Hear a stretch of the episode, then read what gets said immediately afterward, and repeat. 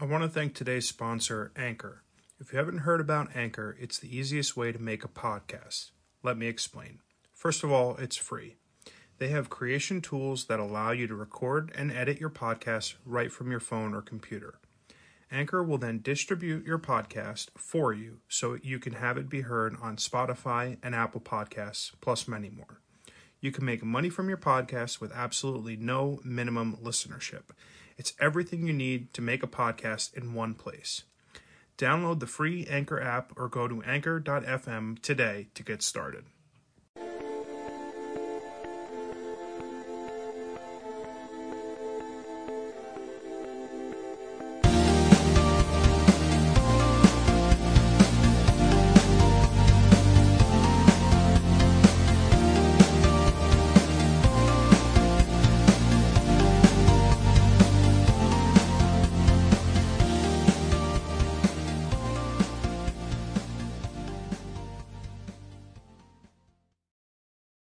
Welcome to another episode of the Wrong Advice Podcast. I'm your host, John Picciuto, and I'm pleased to have my good buddy, Tyler James, Minnesota based photographer, aka First Hand Account, with me today. What's going on, Tyler? How you doing?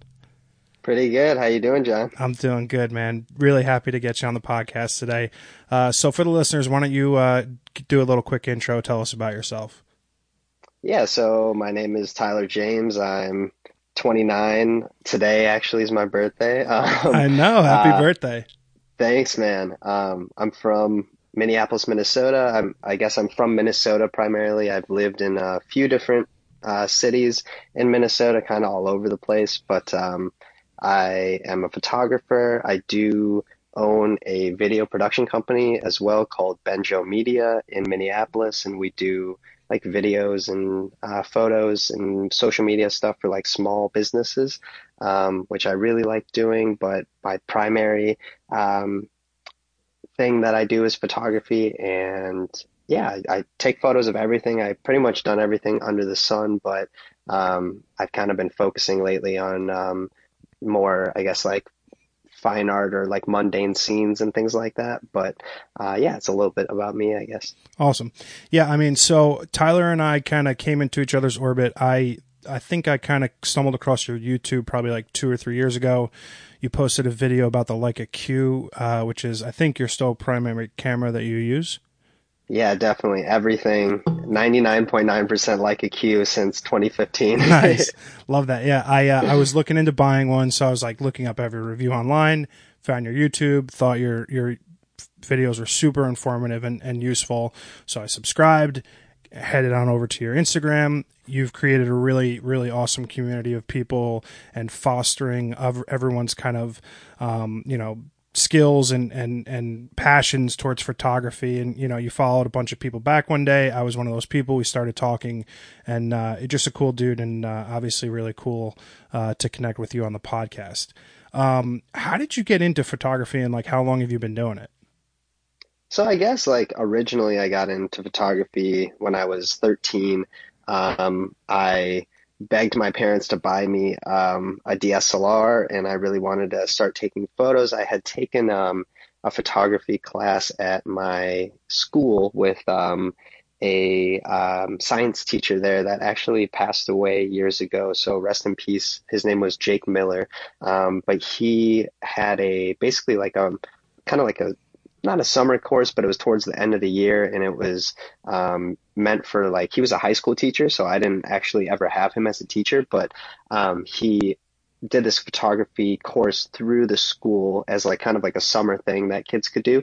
So I took that course with him. I think I used a um, a Nikon like D32 or not D3200. I, I don't know what what Nikon it was back then, but some digital Nikon that the school had like 12 copies of that they could rent out to us. And so we got to like get the camera cart and get a bunch of cameras. We made prints and um, we framed the prints in like black aluminum frames. We got professional matting and we matted them ourselves and learned how to like tape it. And, um, and yeah, it was really a cool process. And um, so after that, I begged my parents to get me a Rebel XTI with uh, an 18 to 55 millimeter kit lens on it. I also got a 70 to uh, not no, it was a 75 to 300 f4 to 5.6 that like standard zoom lens um, i picked that up with the kit lens at the time because he was like you're going to want a super zoom because i bought it from a store called national camera in minnesota that's been here for a really long time.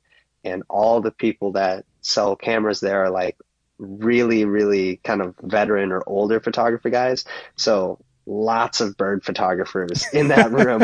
so that's why he was like, yo, you are going to want the 75 to 300 when, especially on a crop sensor camera, when you start shooting birds. I never shot birds ever. so I never, I, I never used that lens, but, um, I still have that lens to this day, which is pretty, awesome. So sometimes I throw it on my 5D Mark III and just shoot photos that I'll never post on my Instagram, and I just kind of pl- play around with it. But um, but yeah, I got that camera.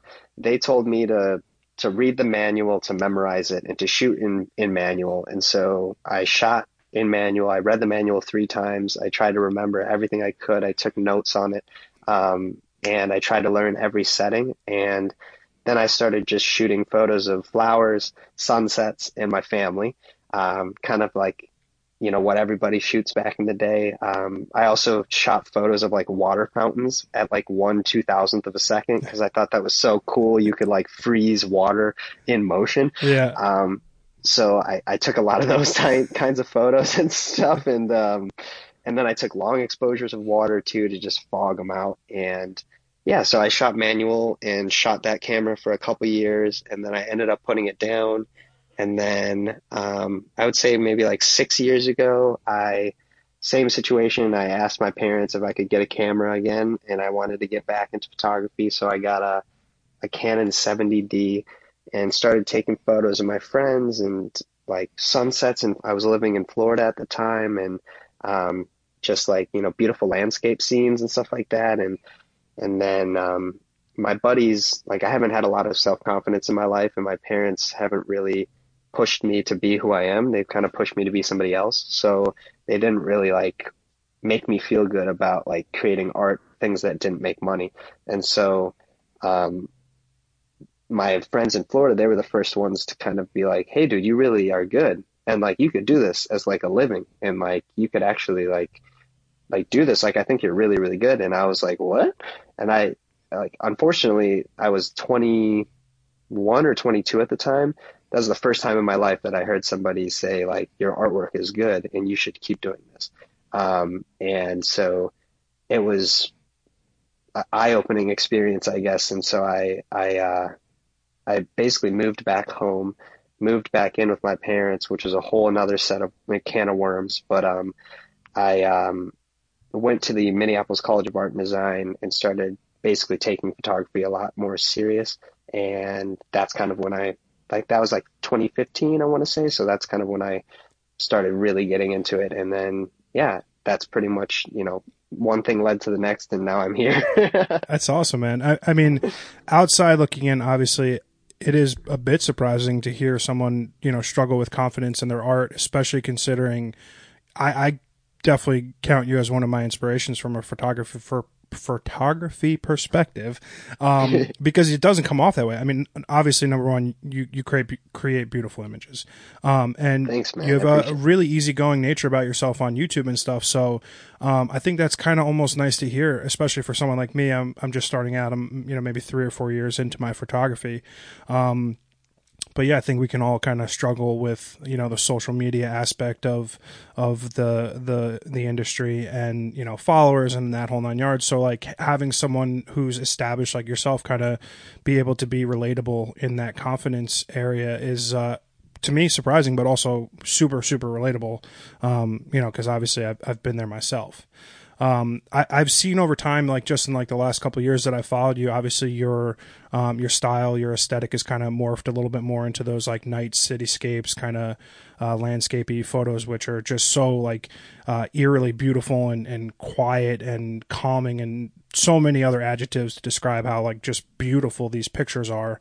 Um, but again, I came to when you were primarily a street photographer. So how do you think your personal style kind of morphed over the last couple of years to kind of graduate to this, you know, new phase of your your art? Yeah, I mean, I So I guess it's like a pretty long explanation, but like I, like I've definitely like taken a lot of photos for the purpose of trying to get a feature or trying to grow the page, right? And and there's nothing wrong with that at all. Like I think that it's that Instagram's a valuable tool and knowing what people like and showing people what they like and using high contrast editing styles and shooting, you know, beautiful sunset cityscapes and like I have a lot of fun doing that and a lot of my friends did that back in the day. So that was like my primary reason for doing it, but I always had it in the back of my head that this is like feature worthy, that this is something that could appeal to the masses because it's such a kind of generic image type thing. Um, not in a bad way, but um, so I I kind of first started out taking photos like that I loved to take and I had a lot of fun making, but you know, I tried to also make something that would get me like followers or get me features and likes and things like that. And so I did that for years, but I found street photography in that process of shooting a lot of urban um, cityscapes and stuff like that. And I guess what initially drew me to cityscapes was I had like um, very, very strict parents that would ground me a lot.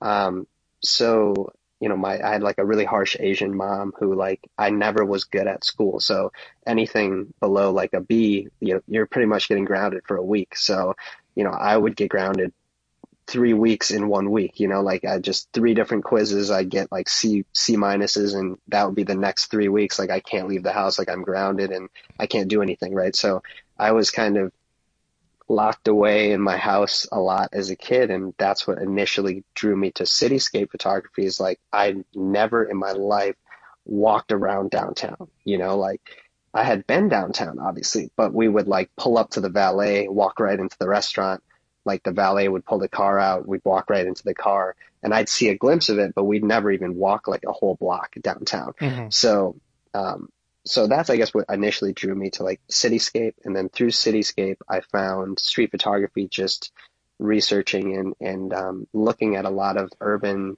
photography. Um, you kind of stumble on street photography immediately because cities have a lot of people and, and that's where a lot of street photography is made. Not all street photography but um, most is made in these like kind of central downtown like you know high density urban areas um, so I I found street photography through that and I absolutely fell in love with it. I still shoot street photography to this day. I post it on my second account sometimes, but um, it's not, I guess, my primary work. And it took me years to realize, like, I'm not going to be the next uh, Bruce Gilden. I'm just not, you know. Like, Most of us realize that. yeah, like I I love it, and but it's so hard, right? And so when you get something that's so satisfying, but at the same time, like I have a lot of social anxiety and and like 90% of my street photography is taken from the hip and I just kind of straighten the photo later or sometimes I leave it wonky.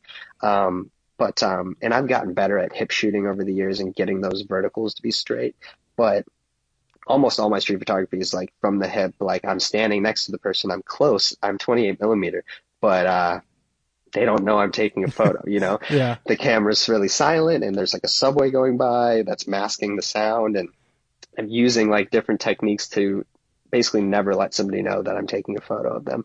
Um, and, and that is a cool style and I love, love that style and I'm going to continue to do that. But almost like always the, like most of the time that the strongest street photography I see is like they planned it, you know, they waited mm-hmm. for the person to walk into the frame and they had it that composition. They were looking through the viewfinder yeah, right. to be able to, to see it, you know, like they were looking through the viewfinder, like, and um, and that immediately brings attention to you or gives you away, you know, in a lot of situations. And so I'm a small, little, skinny Asian dude, and so I'm I'm like trying to be invisible anyways. Like I'm sure. I'm usually invisible because I'm so like not a threat, and I'm like so like like just skinny and small and just like I'm very quiet when I'm in public. I'm not very loud. I don't play music. I never talk on the phone in public. Like, so I, I kind of just get in the subway and take my seat and someone might glance at me, but after that they forget I'm even there because I'm just not a presence. And so I try to use that like ninja technique to, to shoot street photography. But,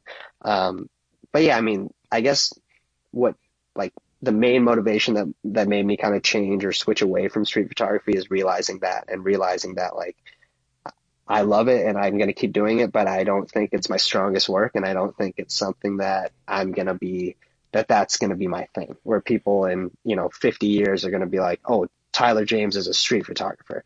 Um, and I'm okay with that. You know, yeah. like I, I wanted that before, but now I, um, I don't want that. And, and, and I guess another, thing that kind of led to me switching to this, like, I guess I call it like mundane scenes, um, is just like the, like, it's a combination of a lot of different things. So it's like, I was always locked in my room. So there's this curiosity that I have as an adult, like I never got to explore as a kid. Mm-hmm. And so like now I'm reliving that childhood of, of basically like when you used to ride your bike around the neighborhood and find weird, cool stuff and like, you know, oh my God, this fire hydrant, somebody hit it and it's just like water's pouring out.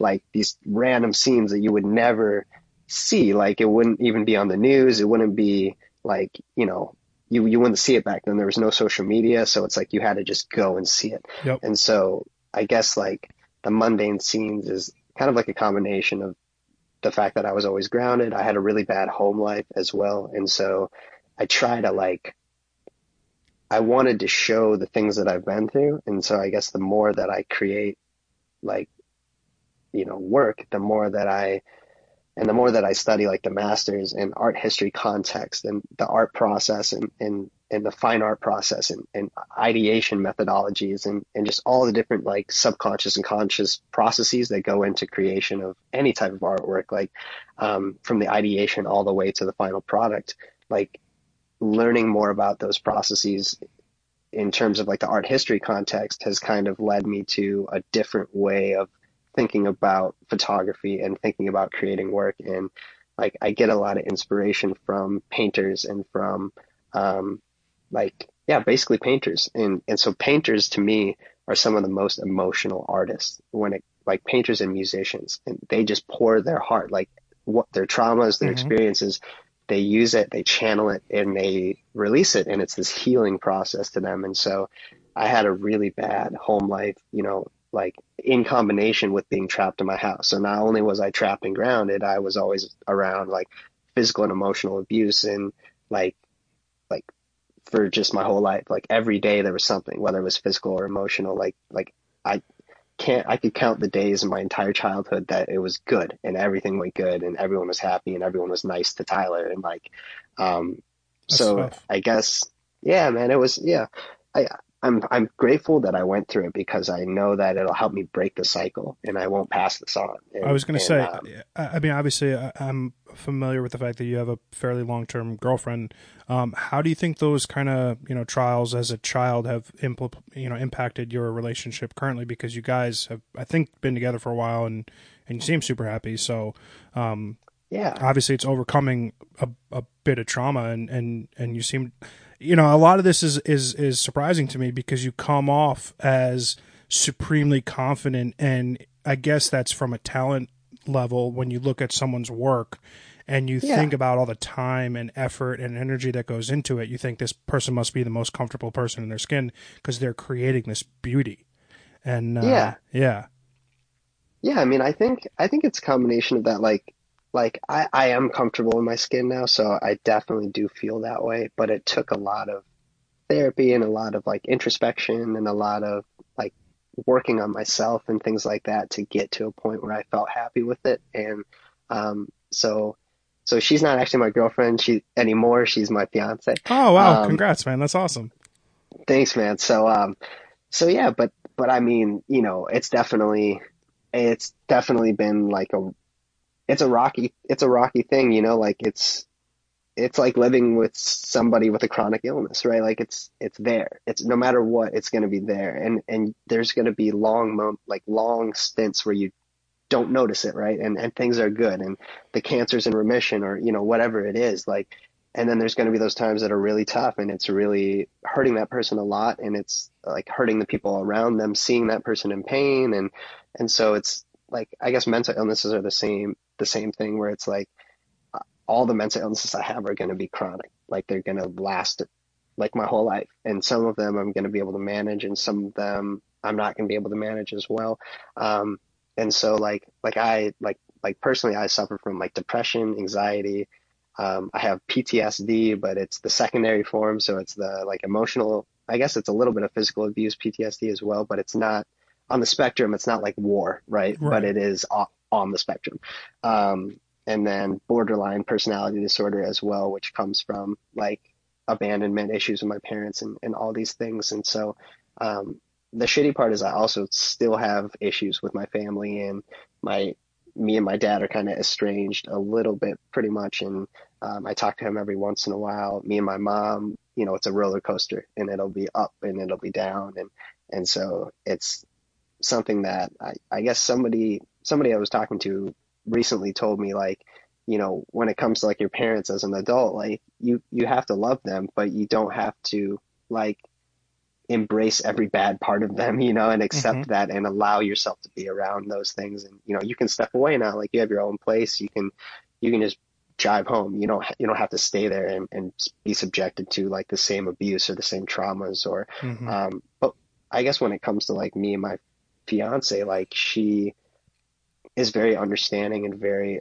patient and very emotionally mature. And so like, you know, I'm somebody that like I I'm I know who I am. I know what I've been through. And so like I've shown I guess shown her all the bad and all the good. And I haven't held anything back, you know. It's like this is me at my worst, this is me at my best and and like this is who I am. Like, Mhm. you know, the best the best presentation of who I am. And so I've done that in the past and with um, other people before and I've reached a point where they're like, I can't handle this, you know, or like I don't want to be around this and I'm like, I completely understand.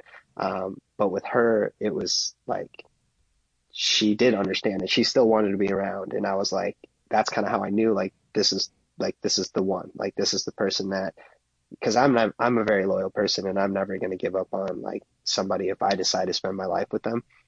But like Having I that- understand yeah. if they I was just saying Yeah, having like, that reciprocation, it's like validating for sure. Um, yeah yeah I want to unpack the kind of you know uh, mental health stuff because I I recently had a conversation with one of my best friends in the whole world. Uh, I think over the weekend for the podcast, and he mentioned he's going to therapy and you know dealing with anxiety and depression and things that like this is a person I was in his wedding and uh, something that I had absolutely no knowledge about, and I'm by no means any sort of a professional in this realm. Um, but the one thing that I kind of hope that through these conversations I have with people is the attempt to start normalizing a lot of this shit because this is Yeah, a kid man. I've known for 20 years and if if we didn't have this discussion he would never have told me these things and I think you, there is all that societal social media presence to put that smile on and shrug along and pretend like everything in your life is perfect. And Yeah. uh, it's kind of nice when you have the ability to relate with people about you know traumas and, and tribulations that you're going through that you know maybe you don't even feel comfortable telling your best friends with. Yeah I mean definitely. I mean I, I guess I, I come from a place where it's like my whole life I was told these things are normal you know like I was only told about things that are worse right so like I knew in my heart like this is not how families run this is not you know like we're not the worst of the worst, obviously, in the entire world when it comes to emotional abuse or physical abuse, right? Like I could still walk to school, like my the marks weren't visible, like you know what I mean. I still my face, I still have my face, like you know, in terms of physical abuse, like that's that's what my dad always said, you know, like it's not bad because like I got beat way worse than you, and this isn't shit compared to how I got beat. And I'm like, Sure. but it's still, you know what I mean? Yeah. When you look it up and um and so I guess I was always under the assumption that like my family was completely normal and there was only worse. So every family in the world was exactly like us, except for the families that were much, much, much worse. Um, and that was something that my parents kept telling to me to try to justify their own behavior and, and what they were doing, you know, and trying to normalize that because they in their heart knew like what I'm doing to this kid is very fucked up. Um, and so it's something that like the reason why I'm so vocal about it, and you know, I'll say the mental illnesses by name. I'll talk about any aspect of it. Like I'm, I'm not beating around the bush. You know, I'll, I'll, just let it out there and, and tell people everything. Um, is because I know there's people out there like me that maybe are in a same situation where they're like, their family is like, this is normal, you know, or like I came from a very affluent family. So, you know, they would be like, you know, you're sitting in a suite at the Four Seasons in Maui right now, you know, like, you know how many kids, you know, Would kill to be get here. to do that. Yeah. Yeah, exactly. And, and so like, why are you so sad, you know? But in my heart, like I sat in the room the whole day in Maui at this beautiful resort, like telling myself not to jump off the balcony. You know what I mean? Yeah. And like, so it's like, it's, it was this, this weird, like, yeah, this weird, like you have such a good life on the outside, right? But Sure. on the inside and all the fights and all the restaurants we got kicked out of for screaming at each other and you know what I mean? All, just all the shit, like just constant fighting and animosity and hostile behavior and abuse and, um, putting each other down and low blows. And it's just years and years and years and years of that. Like it's not normal. It Yeah. was not normal. Yeah, it's Um, tough, man. Hurt so- hurt people hurt people, right? That's like the thing that I learned after some shitty relationships, and you know you can chalk it up to family dynamics as well. Um, you know, they their attempt to normalize obviously the abuse is something that you look back on as an adult as not so fucked up and not right, but as a kid, when it's ingrained to you that this is the norm and I don't have it as bad as everybody else, it allows you to justify their behavior because they're my parents. What do I know any better? It's fucked. Exactly. Exactly. Yeah, definitely. Definitely. From a you know 2021 post COVID, well, not post. We're obviously still in it. Um, you know, obviously there there's a lot of things that you have that are going great for you. Work, uh, you know, your your art. Um, what gives you confidence today? What like what inspires you? What's like the things that you have going on that you look to and you wake up and you're like, oh, this is so fucking awesome. I get to do this. Um, you know, like I said, these are like lo lifelong, you know, illnesses. So, or like things that I deal with basically. So like there are moments where I'm more confident than other moments. So Sure. I guess there's still, yeah, there's still lots of moments where I'm like not confident what I'm doing at all. Um, and um, like I'm living at my sister's apartment right now, and I'm just like living on a mattress on the ground, and like I, I am supposed to move to Malaysia. I was supposed to move to Malaysia to be with my fiance like in April, but the border hasn't opened yet, so I'm in this limbo period. Oh, jeez. So, um, so yeah, so I guess like that's been like I I kind of like let go of all my clients because I was gonna move and I was like I can't do work with you guys after a certain point. So then they like you know obviously found other people and things like that to take over the responsibilities that I was doing, and so in the work front I'm like not confident because I don't know I have good savings right now, but I don't know what's gonna come next. I don't know like how much work I'm going to get in Malaysia or, you know, that kind of stuff. But, um, I guess like, I guess what keeps me confident is like the, the growth, right? Like that's what I think, I think that people focus on work, right? To distract themselves from the things that they don't want to think about, about themselves For or sure. about their, you know, their relatives that they have issues with, the relationships they have issues with, things like that. And so, like, what I've, the work that I've always put myself into is working on myself. And everyone around me that I went to school with put work externally. Like, I'm going to get good grades. I'm going to go to an Ivy League school. I'm going to work for like Goldman Sachs and, you know, work for an investment banking company and make like 175K, like, as like a 22 year old. And like, and a lot of them did that and they accomplished that. And, but it's funny, uh, like many of them have quit those jobs or moved away, Sure. moved back home with their parents and have had coffee with me. And they're like, dude, like, I wish I did what you did, you know, now I'm behind on myself, but you are so much further ahead in, in terms of like your maturity and like knowing yourself and, and working on yourself and working through the things that you don't like about yourself. And, um, and so I guess that's what gives me confidence now is whenever I kind of get down or whatever I kind of like start to lose that confidence or lose that drive to keep creating and stuff like that, I like I always just look back and I'm like, look at where I was here, and now look at where I am now, and then multiply that by ten years. Like now, I just need to be patient. Like Nothing gets built overnight. And as long as I'm continuing to make myself a better person, to be better for the people that are around me and that I care about and and create things that make me happy and that that touch people in in a certain way or um, that's all that's all I'm really trying to do and so um, as long as you're you know improving every single day like that's that's the main drive. That's what gives me the most drive is like just knowing that tomorrow I can be a better person or I can take a better photo. And um, if I just keep going imagine where I'll be in all of these processes like in 10 15 20 30 40 years. Um, and yeah, that's I guess what what keeps me keeps me confident now. I mean, dude, I, I mean, talk about an absolutely beautiful answer. That's, I mean, I, I don't think you could have possibly articulated that any better, honestly. And and it kind of goes back to like how this, you know, friendship of ours started. You've really built, uh, you know, a fostering community amongst people you know from an Instagram perspective, which you know it's it's just a social media network. It's just a place where people you know share memes and post photos and stuff. But I think that it kind of shows in what you do and, and how you've built this community around yourself of people that you like to prop up and, and share other people's work and are really giving people um, you know confidence in the stuff that they're doing because you see value in that and uh, man that's super inspirational and and I I, I it, yeah, I'm blown away by that answer. That's that's incredible for sure.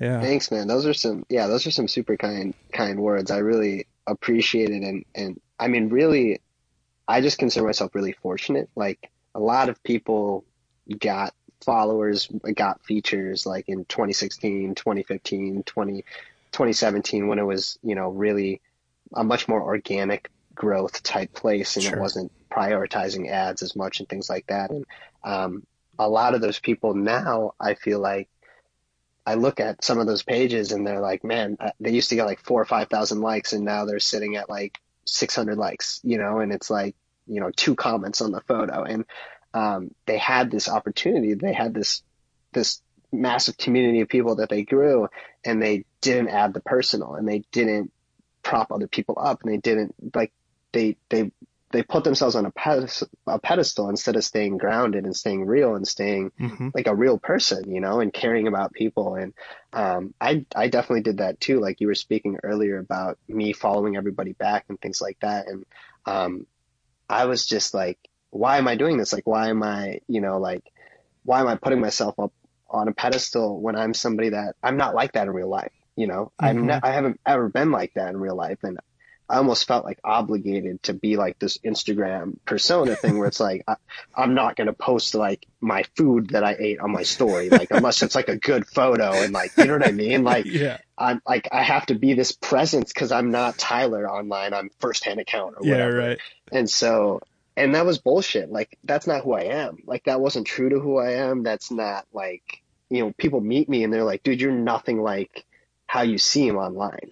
And I'm like man I hate that like, yeah. I, I, I, I don't like that at all because I like who I am in person, and so um, maybe I don't like that person that, no, i mean I can see online. I, I, can see that, and and and that, again, that goes back to like the confidence thing that I was surprised to hear you say that you like struggle with that because, uh, you know, outward looking in at at your stuff, it's just it comes from such a confident place.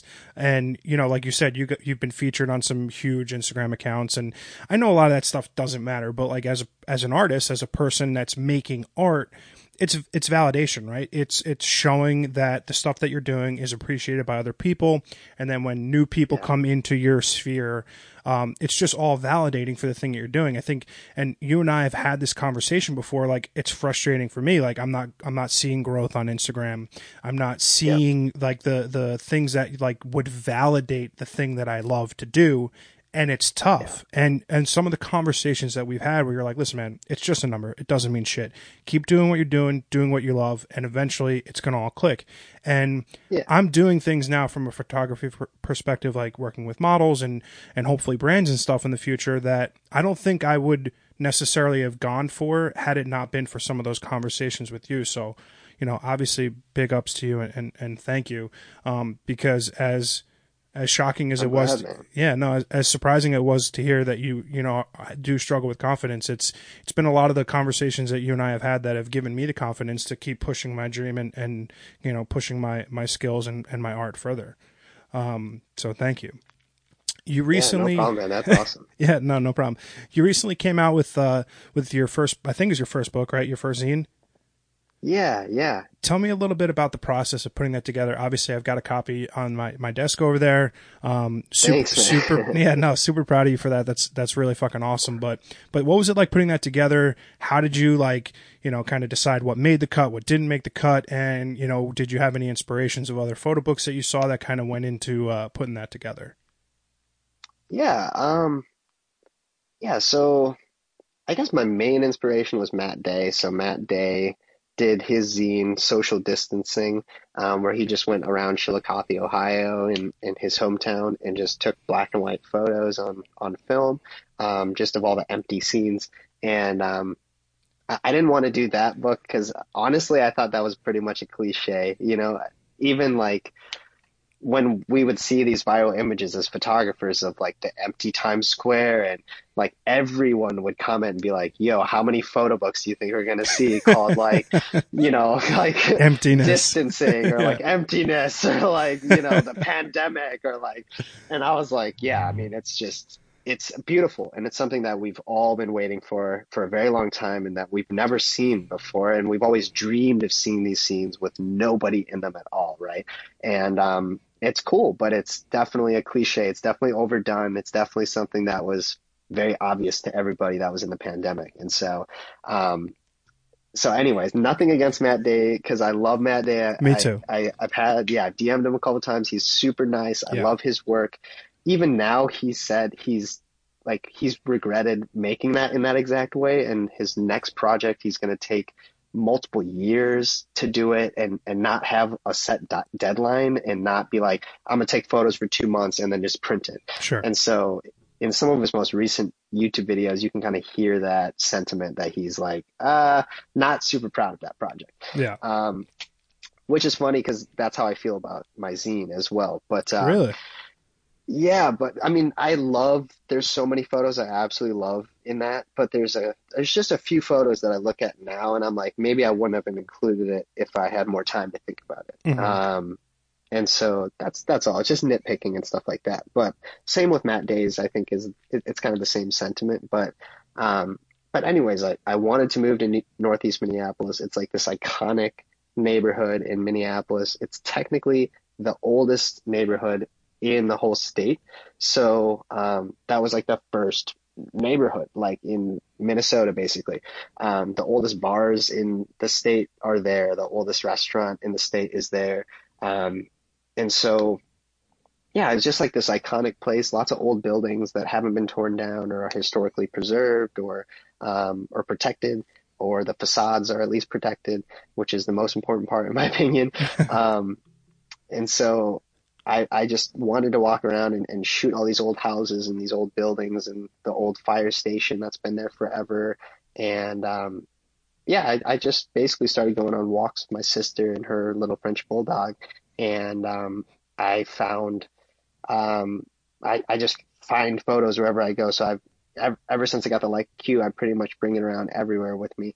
And whatever I see, whether it's like a candle on like a table at a restaurant or, or you know, just random stuff that you maybe wouldn't never take a professional photo of or a photo with a nice camera.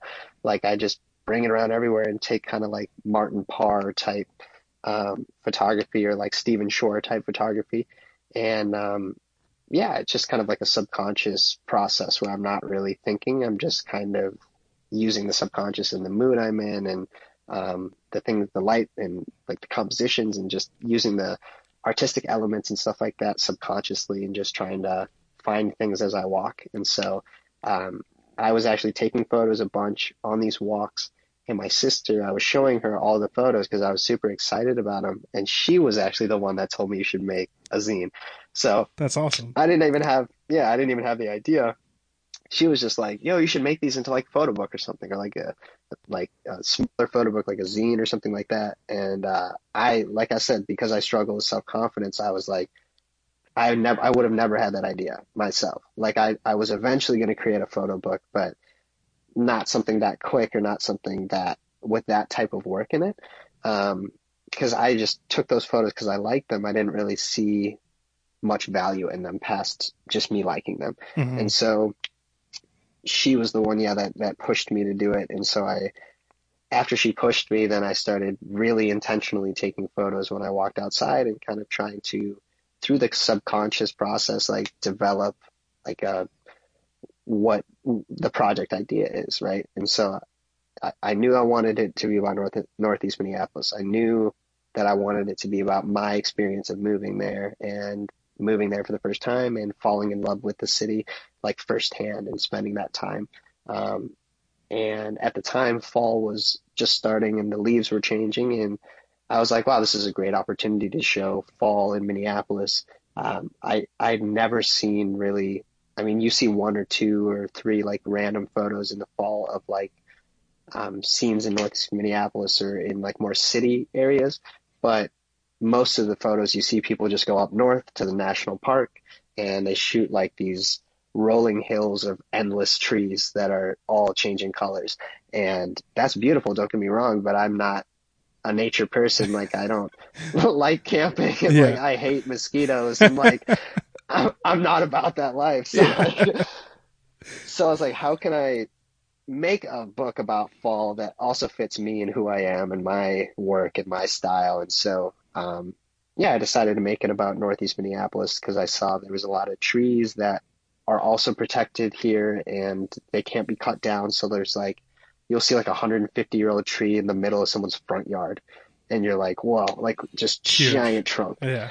Yeah. So, um, so yeah, so that's kind of how the project came to be. And then, um, yeah, I used MagCloud because I really liked the, the, the, uh, quality for the price. I didn't want it to be super expensive. I wanted it to be like, you know, 15, 20 bucks, something that's like, you know, pretty easy for people to, to buy type thing. I wanted it to be even cheaper than that, but I put too many photos in it. So Too many pages. yeah, but um, but yeah, so yeah, I really liked MagCloud for it, and um, I highly, yeah, highly recommend MagCloud to anybody's anybody who's looking to make a zine for sure. That's that's really awesome, man.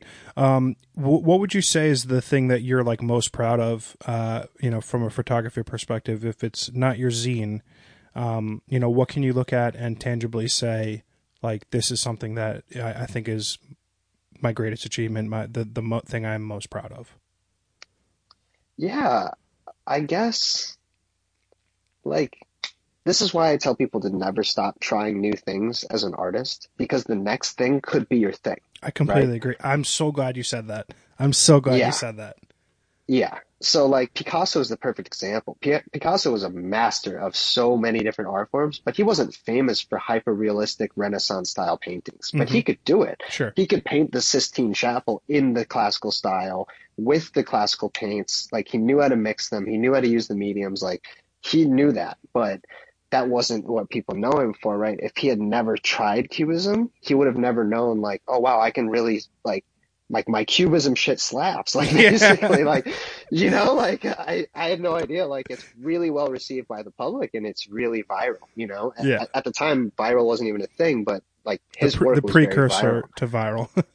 Yeah, so um so yeah, anyways, like I there's so many things I've tried and failed at. Street photography is the perfect example where I tried so hard and sometimes I'd go out and just take street photos and I'd fail and fail and fail and there's only maybe like less than 5 photos that are street photos that I'm like super proud of after like years of doing it. So it's like um yeah, it's like not a very good hit rate, but um I don't know if it is for you. It also seems like the the photos that I think are the most impactful or the most beautiful or the most profound for me are usually the least liked photos on not that you post. Like, cause I, Oh, I've got some like heavy, heavy images. Like I've got one that's in my mind right now. It's like a homeless person with their cart and just their legs sticking out behind them, which I think is just like such a haunting image. It's in the subway. People are just walking by and there's this person there. And I, I took this image and it's like, you know, I shoot with an M6. It's perfect, uh, you know, uh, sharpness. It's, it's just like the, my, my best photo. I know it is. And Yeah. like nobody ever likes it. And I'm like, well, motherfuckers, this is the thing I love the most. And at the same time, when someone asks you like, oh, what's your favorite photo? My answer is always hopefully the next one. Like the thing that drives me most is going out and making more images, and that's why I, I love that you you you said that. Yeah, 100%. And just piggybacking off that real quick before I get back to the the question, like I was in a clubhouse room the other day and somebody the clubhouse was called What's Your Bucket List Shot, right? And everybody was like, "Oh, Northern Lights, Iceland," or somebody else was like like sky like a Milky Way photo in the desert of like this one place in the Middle East and um and I was like, "Wow, yeah, for sure." My answer was that my bucket list shot was whatever photo gets me to the next part of my career. So I don't know what my bucket list photo is right now, but I know that it, it might be a photo I already took. It might be a photo that I'm going to take someday. But whatever photo or series of work that I create that gets attention from the people that I want hmm to get attention from, the people that could change my life overnight, from who I am now to speaking, presenting, gallery shows, selling artwork to collectors, like prominent in the collector market, like making a living, a good living, like that type of change your life, right? And that's my ultimate dream for sure. And so that was my bucket list shot. So I completely agree. Like your next photo could be your next, could could be that bucket list photo, could be that best photo type thing. Um, but um, yeah, going back to the original the original question, I guess something that I'm I'm I guess more proud of, or one of the only things I guess I'm, I'm proud of in my photography, um, is these photos that I've been taking this past winter. Um, and the, the the funny part is I don't even share the best stuff, like Oh, stuff that yeah. So what I post on my Instagram is stuff where I'm like that doesn't fit in any series I'm doing or any photo book or any print. like print or like you know it's it's and there's a few of them that are like I just love everything about them like the slide photo that I oh, posted yeah, fucking love that one. yeah that's like Yeah. one of my favorite photos I've ever taken so um, I definitely let those out still the Yeah. good ones but most of them are like I have five different angles of one scene and the ones that I like I like but they're not like the one those are usually the ones that I share on Instagram. Um, so the one I still have for a lot of those locations I went to, like the my favorite one, I still have in my archive. Um, but um, this work that I've been creating in the winter eh, has really like been, I guess, the thing that I'm most proud of. It's it's my first attempt at like creating in this creating more like a painter versus like a photographer, where it's like you know, like my like like uh, Francis Bacon, Norman Rockwell, right? Mhm. Like that type of where it's like Intention. they're using. Yeah, there's a lot of intention, but it's subconscious intention, right? So Mhm. like Francis Bacon is a little more obvious where you just look at this disfigured face and you're like, wow, the pain Mhm. and like scream and just the emotion, like you feel all of it, right? A more abstract way is like Norman Rockwell, right? Where it's it's literally like maroon on red. It's a maroon blob, square, rectangular blob on top of a red painting. And so it's just two shades of red. But the more you sit there, the more you feel his loneliness and his depression and his sadness and his um, and all of these kind of undertone themes. And so my new work or like my most recent work has been my first attempt at trying to take like all of my traumas and all the things that I feel all the time and trying to put those into an art form without being very obvious about it, right? So Mhm. like there's an artist I like that makes pieces from sleep apnea nightmares that he has. Oh shit. Um, but they're very obvious, right? Like he's literally trying his hardest to depict what he saw in the dream very specifically. So like him with a bag over his head drowning in the creek while people watch him, like that type of, you know what I mean? Like the, it's a very obvious or literal expression of what that dream was, right? right. I'm trying to, I guess, take a more abstract painter's approach to photography in that I'm trying to take a photo of a slide that feels sad, that feels lonely, that feels isolated, that feels peaceful at the same time as well. Like I, I find peace in exploring all these places by myself and being able to drive anywhere I want. Like to this day, that still gives me butterflies in my stomach that I am not grounded, that I can, like, if I want to go see something, if I want to go like to a location or to like an amusement park or I want to just do anything, right? And I have a free day. I can get in my car and do whatever I want. I'm an adult. It's my money. It's my choice.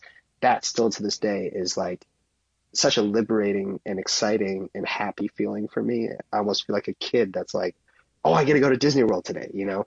Um, like it's that, it's that kind of feeling for me. And so, um, kind of, yeah, the, this most recent work, trying to put all of those emotions of like my depression, my isolation, and me feeling disconnected from the world, but also trying to put like the happy sides of it as well, and the fact that I'm at peace now and that I'm like happy exploring these scenes, and that these scenes bring me a lot of healing and meditation and calm that I I didn't have when I was a kid, right? Like being in a house that was all you could always hear screaming, and um, and now you know, when I took a photo of that that uh, slide, it was like no one was out. Not even a car was out because there was so much snow on the ground and they hadn't plowed any of it because it was an overnight blizzard. And so in Minnesota, when it's an overnight blizzard, the plows don't come out till 7 a.m. or 6 a.m. So until then, no one drives. Like unless you want to like brave it and just drive through all the snow like I do, but um, no one's out. So it's like it was completely silent. Like you could hear a pin drop. Like it was just so silent. And in combination with no bugs because of the winter and no cars, no like no nothing. There was no wind that night either. It was a very calm night. And so just sitting in that silence is also something that's soothing to me because I I didn't have a quiet place, you know. I I didn't have a place that I felt safe. And so that's kind of all of the emotions that I'm trying to put into this work, but like I didn't think it was going to be successful. Like I thought I pretty much went into it like my likes are going to drop to like a hundred likes a photo. Like I don't care what people think of this. Like this is something that's me and that is a hundred percent me and who I am and what I went through and how I feel. And, um, and I don't care what people think of it. And, um, I'm just glad it was received well, that the, the messaging that I wanted to put in there, people read that messaging and yeah. I don't have to say anything. I don't have to write it in the caption like this is how you're supposed to feel. People can just look at a photo of a slide and feel peace, but also lonely. Mm-hmm. And that to me is like mind blowing. Like I did not expect it to to work. So I, I guess th- I'm proud of that. I think I think the the authenticity in which you come to these images and the place that you derive these feelings from, it comes out in your photo work for you know, for anyone to see. And it's probably why it has been as well received and as, you know, acceptable as it is and it's like the exact opposite. I would imagine it's some of your your most liked work, your most shared work. It's it's beautiful. Yeah, definitely.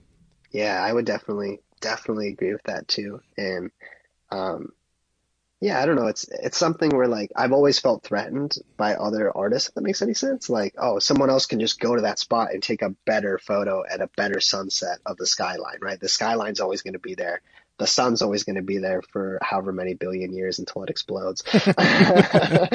um, but, uh, you know, all these things are constant, right? So like, I always had this like feeling that I'm like, I could be replicated, I could be replaced with something better, right? Mm-hmm.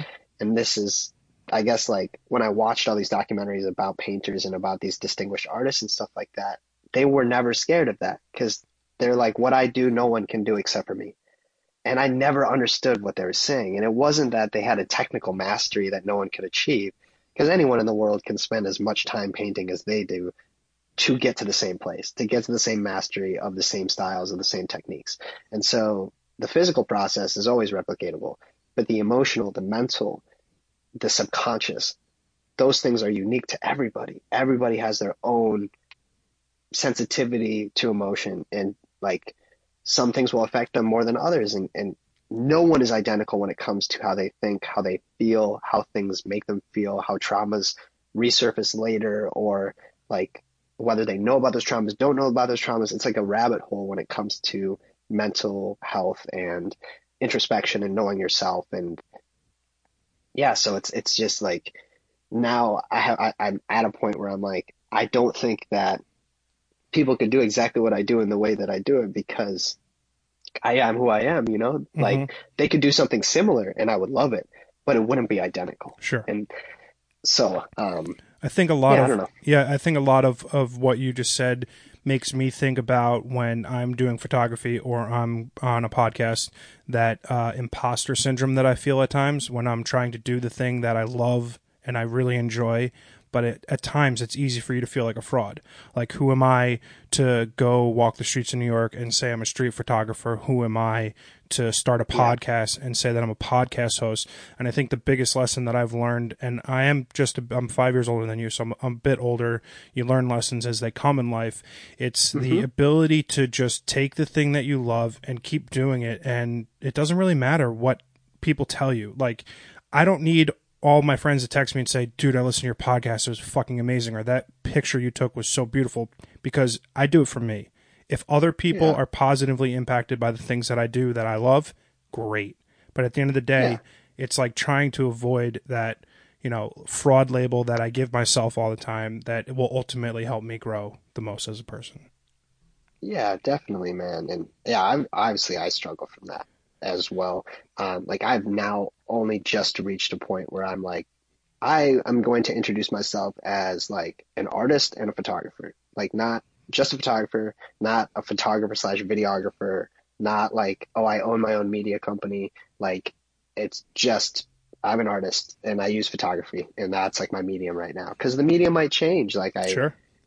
I know I'm I, that's what the process that I'm supposed to be doing and so um yeah but it's definitely hard it's so hard and and like when you come to situations where like it's easy to say that in front of people a room full of people that aren't artists right Sure. but then you're in a room full of artists and you're like oh I'm an artist and you're like there's other artists that are way more experienced way more distinguished way more and they're like you are an artist like I'm an artist like you know what I mean Yeah. and it's like, oh fuck, like I'm not. No, I just I just take photos. Like I'm just a nobody. Like I just take photos. oh, I, I know that feeling But- well. Yeah, I, I think like at the end of the day, like um, you just touched on something that's super important. It's like I, I, I try my best not to compare my story with anybody else's, and Yeah. my journey to where I'm at as an artist is completely unique to me and completely unique to you.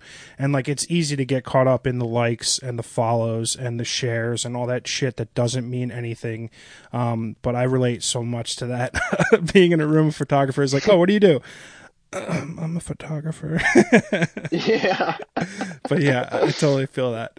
Um, Tyler, uh, obviously we, we've been on the line for about an hour now, and uh, I want to try to wrap things up in, in just a bit. But for someone who's never heard you um, speak before or, or been introduced to you before, um, a lot of what we touched on is some heavy shit, and and obviously we try to make brevity and light of of a lot of um, you know real uh, factors in life and, and mental illness. But if someone you don't know is listening to this podcast right now, you know, 15 year old, 35 year old, 50 year old, whoever it might be, what's like one piece of advice that you can give someone that's hearing you talk for the first time, just navigating, you know, their own trauma, their own tribulations that they're, you know, sitting in today? Yeah. I mean, it's it's um. I know it's such a cliche, but like time heals everything, and time is your greatest resource ever. Like screw money. Like, I don't care if I have money. I don't care if I know a hundred thousand people. I don't care if I have a hundred properties around the world. If I have time, that's all I care about, honestly, time and happiness. And so just be patient. And I know that's such a cliche and it's so hard in the moment to, to believe that, right? It's like you can only be proven it. Like I, I said that's bullshit until time proved me wrong. And I was like, okay, wow. Like I actually am way less sad thinking about these things seven, ten years later, you know, than I was back then for sure. And so just keep trying, keep working, keep one step, you know, one foot in front of the other. Like just take one step every day. It doesn't have to be a leap. It doesn't have to be a jump. You don't have to be skipping rung, rings on the ladder. You don't have to piggyback, you know, someone else and try to get over it. Like there's no shortcuts, right? Just one day at a time, take one day at a time and um, focus on tomorrow and just realize that most of the things that are worth earning or worth going through or worth like growing from doesn't happen quickly ever.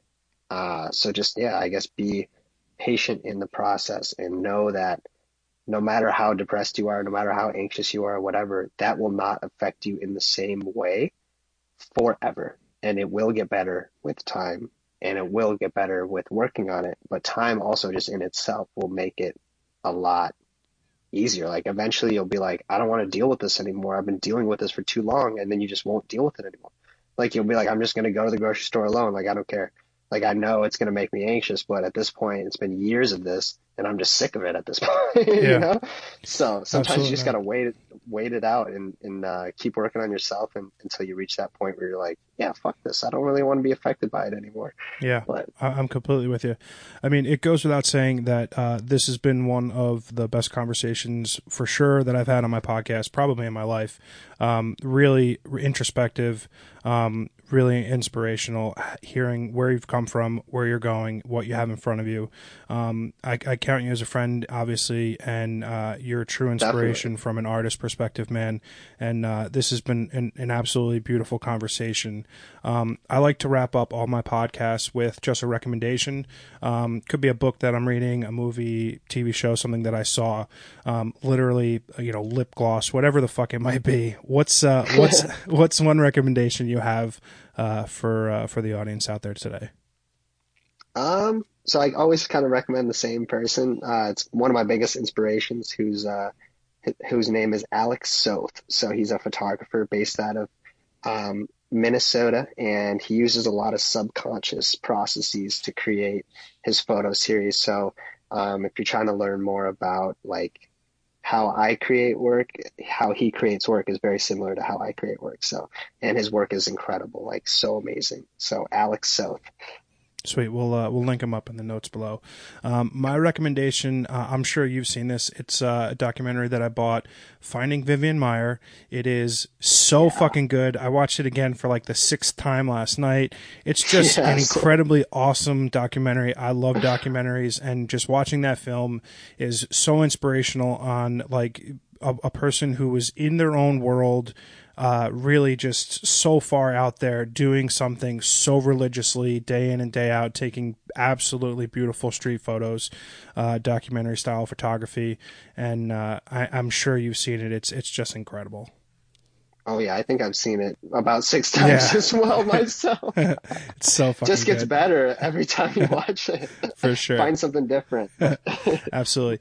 Dude, Tyler, uh, thanks so much for coming on the podcast today. Uh, it goes without question that uh, sometime down the line, we're going to have episode number two. I, I, I thoroughly enjoyed uh, this chat with you and uh, look forward to doing it again. And uh, take care, man, and uh, happy birthday. Thanks so much, man. I really appreciate you having me on, and uh, yeah, it was a pleasure, pleasure to talk to you. So, um, yeah, thank you very much. Sounds good, buddy. Be well. Cool. You too, man.